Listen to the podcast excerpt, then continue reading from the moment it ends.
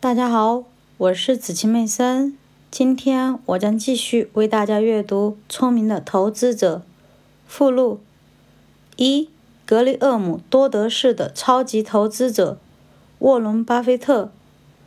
巴菲特的这篇文章生动地介绍了格雷厄姆的追随者是如何根据他的价值投资方法获得股市上的巨大成功的。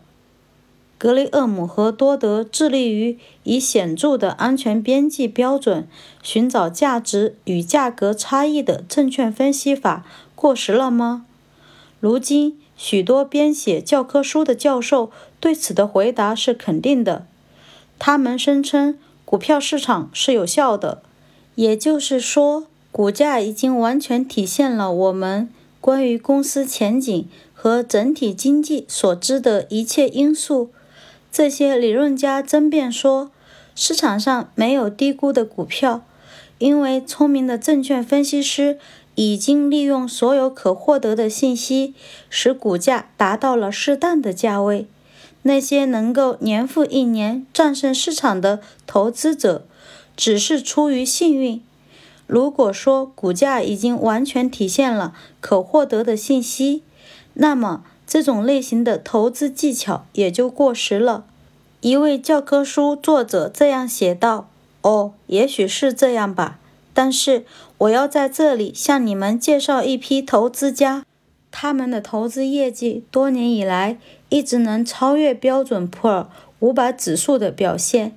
那种关于他们完全是出于幸运的假设，至少是值得仔细考察一番的。”这种考察的关键在于，这些赢家都是我所熟知的，并且均被冠以“超级投资者”的称号。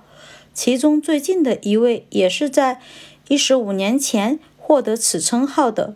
如果不具备上述条件，也就是说，我只是在今天早上才从数以千计的近期投资记录中为你们挑出若干名单，那么。我劝你不妨就此打住，不要再听我说下去了。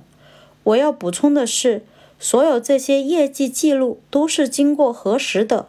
此外，我认识的许多人都曾经把投资交给过这些投资经理，而且他们多年以来参与投资所获得的收入是与所公布的业绩记录相吻合的。